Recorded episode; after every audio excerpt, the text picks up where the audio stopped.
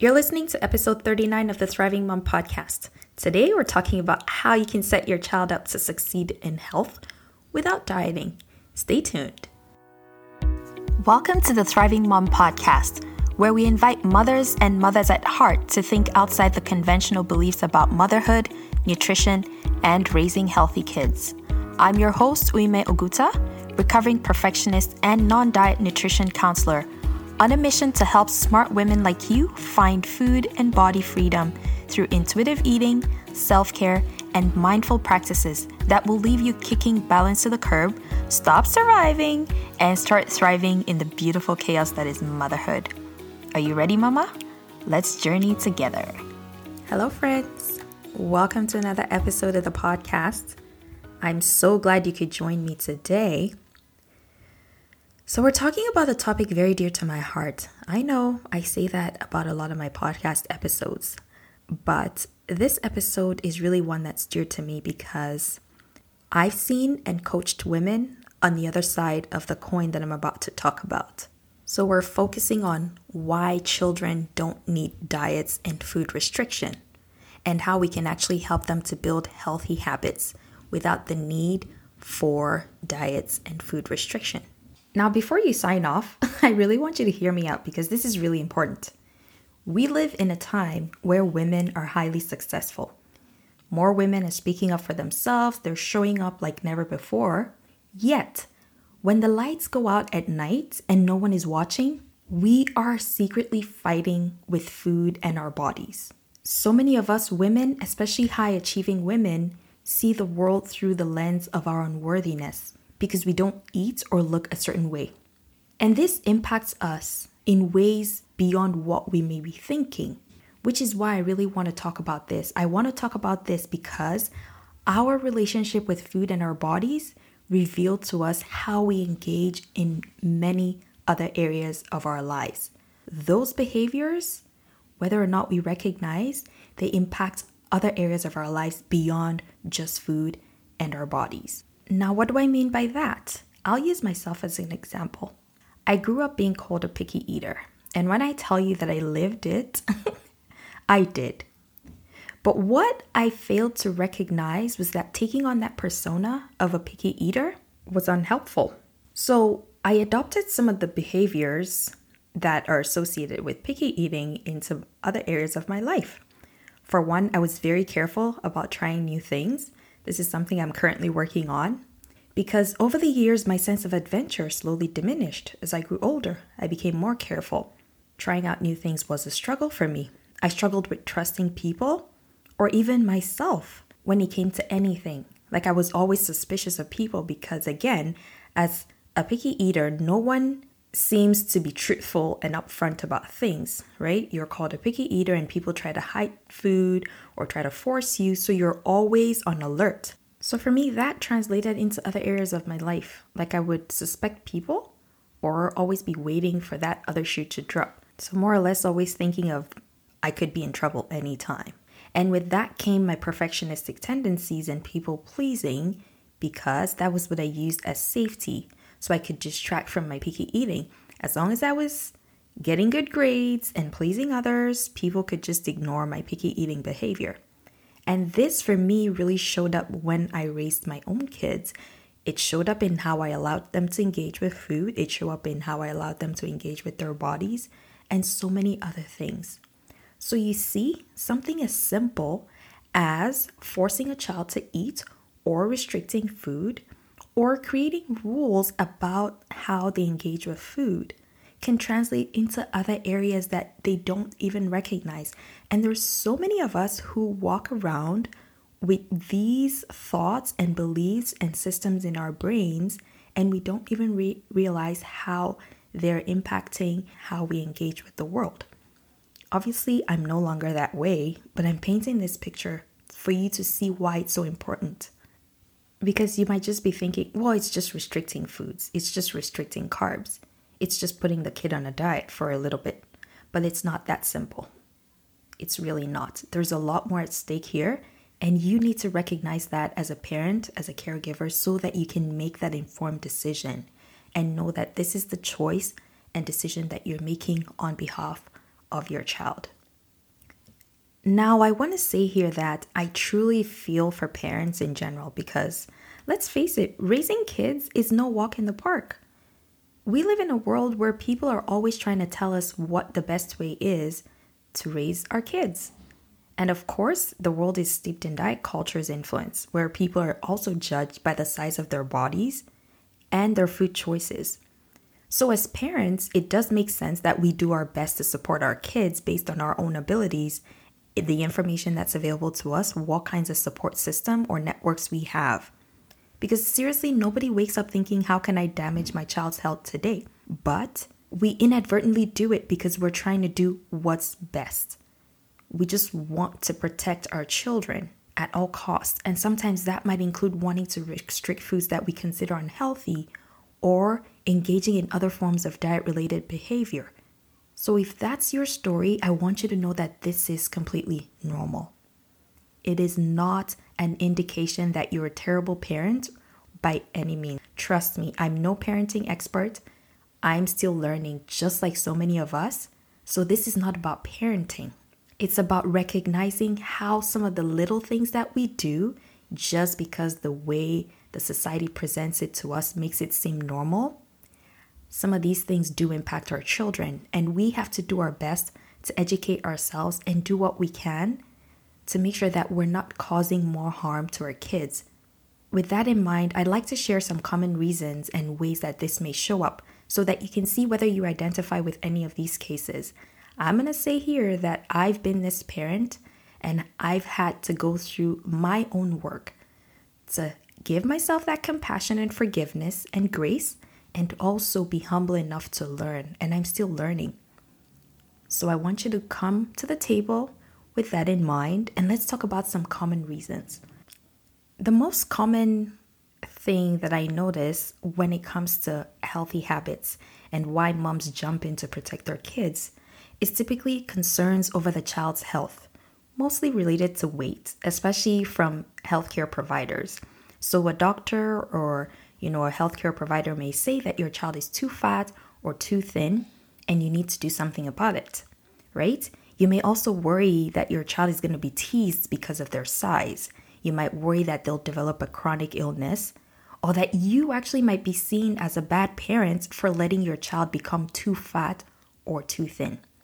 For me, this was my case with my first child, who was always in the top percentile on the growth chart. So I remember feeling really anxious every time we visited the doctor because the doctor would always say she was fat and make jokes about, you know, the the rings on her skin and how she was growing. And back then, I hadn't done the work that I've done on the fat phobia that I had. So, my child being called fat, to me, that was a bad thing. And I wish I knew back then what I know now. I would not have let that get to me because that impacted how I let my children engage with food, especially that child.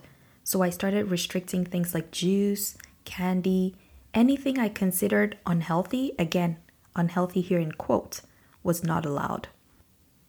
I have since done my own work in that area, and I continue to support my daughter to help undo some of that damage that I may have caused. And I'm also supporting moms who are struggling like I did because I really want to change their perspectives when it comes to seeing their children's weight and size and how their children engage with food so that we're not repeating the cycle that we're trying to run away from. Now, another common reason I see is we try to avoid our own experiences with food while we were growing up. So, for some of us, we try to do better than our parents, right? But unconsciously, we're repeating the same thing that they did to us. And I see this really show up in my clients who may have experienced food rules in childhood or may have participated in dieting behaviors willingly or unwillingly with their parents. Often it's the mom. Or my clients who may have experienced food insecurity. That's another big one. These experiences make you want to protect your child. But like I said, you unconsciously end up repeating the very thing you're trying to avoid. And this is by no means your fault. It's because you are yet to really address and recognize how to do that. Again, I want to remind you it is not your fault. And this episode is not to shame you, but to bring awareness to this. Because once we're aware of these behaviors, these hidden behaviors, then we can decide whether we want to keep participating in them or not. You always have a choice. But then it's more of an informed decision rather than thinking that life is just happening or thinking, well, I don't know why this is happening. Now you know. You get to decide do you want to keep acting this way or not? So, just in case I haven't been clear so far, let's just talk about what's wrong with diets and food restriction when it comes to children. Chances are you know this already, but it is worth repeating. The biggest impact that food restriction and diets have on children is that those children grow up to be adults who don't trust themselves or their bodies. So they have this inbuilt belief that their body is broken and it needs fixing. And what do we do? They just keep searching for the solution. You might recognize this in yourself. I know I did. So we keep trying to find solutions that'll help us finally fix our broken bodies. The problem with this is that this increases our risk for eating disorders, unhealthy weight control behaviors, poor self esteem and body image, poor mental and emotional health, and the continued generational cycle of diet culture. Because diet culture is always waiting at the door to tell you, well, if you just eat this way, if you just move this way, if you just look like this, then you'll finally be worthy. Then you'll finally have a place in the world. But the truth of the matter is, you are innately worthy as a human. Just for existing, you are worthy. You don't need a diet, you don't need to look a certain way, you don't need to eat a certain way to finally be recognized as a worthy human. And I really want us to be able to pass on that messaging to our children so that they can also grow up and just thrive in life without having to seek out all these solutions in quote that actually do more harm than good to them. Now, I know it's a lot to think about, so I just want you to take a moment with me and just breathe.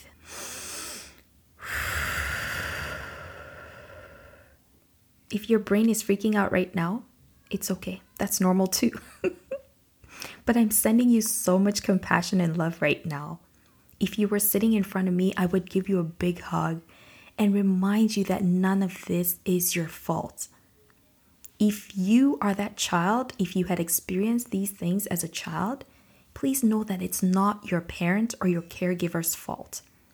They may have done what they thought or believed was the best for you, given the knowledge that they had back then.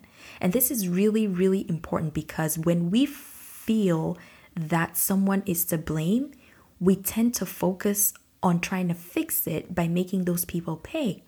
And this is one of the exercises I really dive deep into with my clients in my one on one coaching we really focus on what did your parents do and how can we build forgiveness? How can we have compassion towards them so that we can move forward? I also want to remind you that you have the choice to end this. You have the choice to get the tools and the support you need so that you can make that change that's needed, so that you can finally end diet culture's influence in your family and for your generations. And I want you to know that if I can change the story for my children, so can you. I'm also here to support you to do that. So let's talk about how we can support our children. What can we do if we're not restricting foods and putting our kids on a diet? How can we help them to build lasting, healthful behaviors? The best way to do this is to focus on health promoting behaviors that honor your child's body and food preferences. Now you may hear me say this and wonder, well, we may, isn't that just like saying you don't care about health? Absolutely not.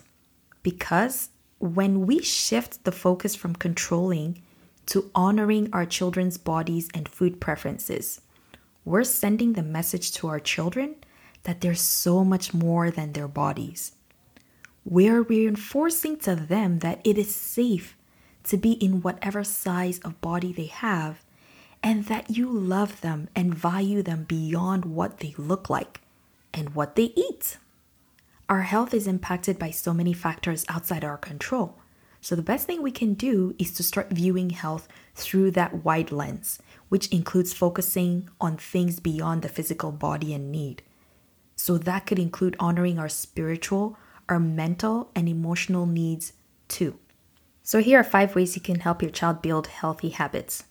And they don't involve dieting. I don't know why I whispered there, but it just felt like that was the right moment to do that. the first thing is, I want to start from this popular saying that charity begins at home. To say that healthy habits actually begin at home. One of the best ways to help your child is to create that safe environment for them to know that they're loved and accepted just as they are. This means that rather than be a judge or a dictator, you take on the role of a guide and support for your child. You can still tell them to do, but let that come with becoming curious about their own unique things. Listen to them, give them the support they need to navigate their own challenges. Now, I'm no parenting expert, but I'm just telling you this based on my experience and from doing this work. Next, you want to build a trust based feeding relationship with your child. I talk about this in episode 8 of the podcast. It's titled The One Thing Your Child Needs from You When It Comes to Eating. I'll include a link in the show notes. But this is all about having a neutral approach to food and following the division of responsibility when it comes to feeding. That means you let go of all other agendas and focus on helping your child eat by following their own natural cues and abilities, while you create the structure and environment that'll help them thrive and build a healthy relationship with food and their body. And next thing, you want to have a neutral approach to bodies in your home. And that actually starts with you. So you want to watch how you speak about and treat your body and that of your child. It also includes keeping discussions about bodies appropriate and always focusing on the body and its wonderful attributes rather than an object that needs to be fixed or paraded for acceptance by others. It also involves diversifying how you see bodies. If you're watching shows where everyone looks the same, talks the same, and does the same thing, then you're reinforcing that message unconsciously to your child. A quick way to do this would be just making sure that you're expanding your media consumption to include all forms and abilities of bodies. Without saying anything to your child, you're telling them that all of these people that you're seeing are worthy humans. Another thing you can do is to normalize engaging in physical activity for pleasure and how it makes you feel rather than how it is impacting your size and your body. So you focus on all forms of movement and involve your child. Again, make it fun. That's how children learn. As long as it's fun, they will engage. And finally, really, really important is working on your own relationship with food and your body. Your child reflects your own behavior to you, which is why some of the behaviors that they display tend to trigger us a lot.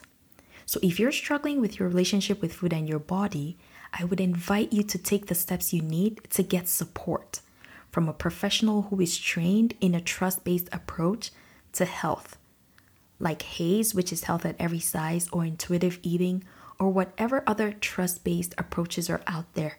Just make sure that these people, or whatever form you decide to engage in, honors all bodies and takes the attention and focus away from food and body and really focuses on making sure that your emotional, your mental, your spiritual health is also as valuable as your physical health. Now, I do this work in my one on one coaching program, Thrive. So, if you're needing support, I would love, love, love to help you do this life changing work. You can check out all the details at oliveandbliss.ca slash nutrition hyphen coaching and let's get on a call and see how I can support you. I'll include a link in the show notes. Okay, my friends, I want you to know that you can help your child build healthy habits for life without dieting. And no matter what happens, remember that you're the best mom. You're the best caregiver for your child. So, your action item for this week's episode is just to explore where you are when it comes to your relationship with food and your body. And also look around your house. How is your child engaging with food and their body? Where can you make some changes? Where can you continue to do what you're doing to support them? I'd love to hear from you, so send me a DM on Instagram. I'm at Olive and Bliss Wellness. So, next month, we're going to be focusing on intuitive eating, and I'm so excited to dive into this with you. So, stay tuned. If you're yet to subscribe to the podcast, do so now because I'm going to be dropping some bonus episodes and you don't want to miss those. I hope you have an awesome week ahead, and until then, keep thriving.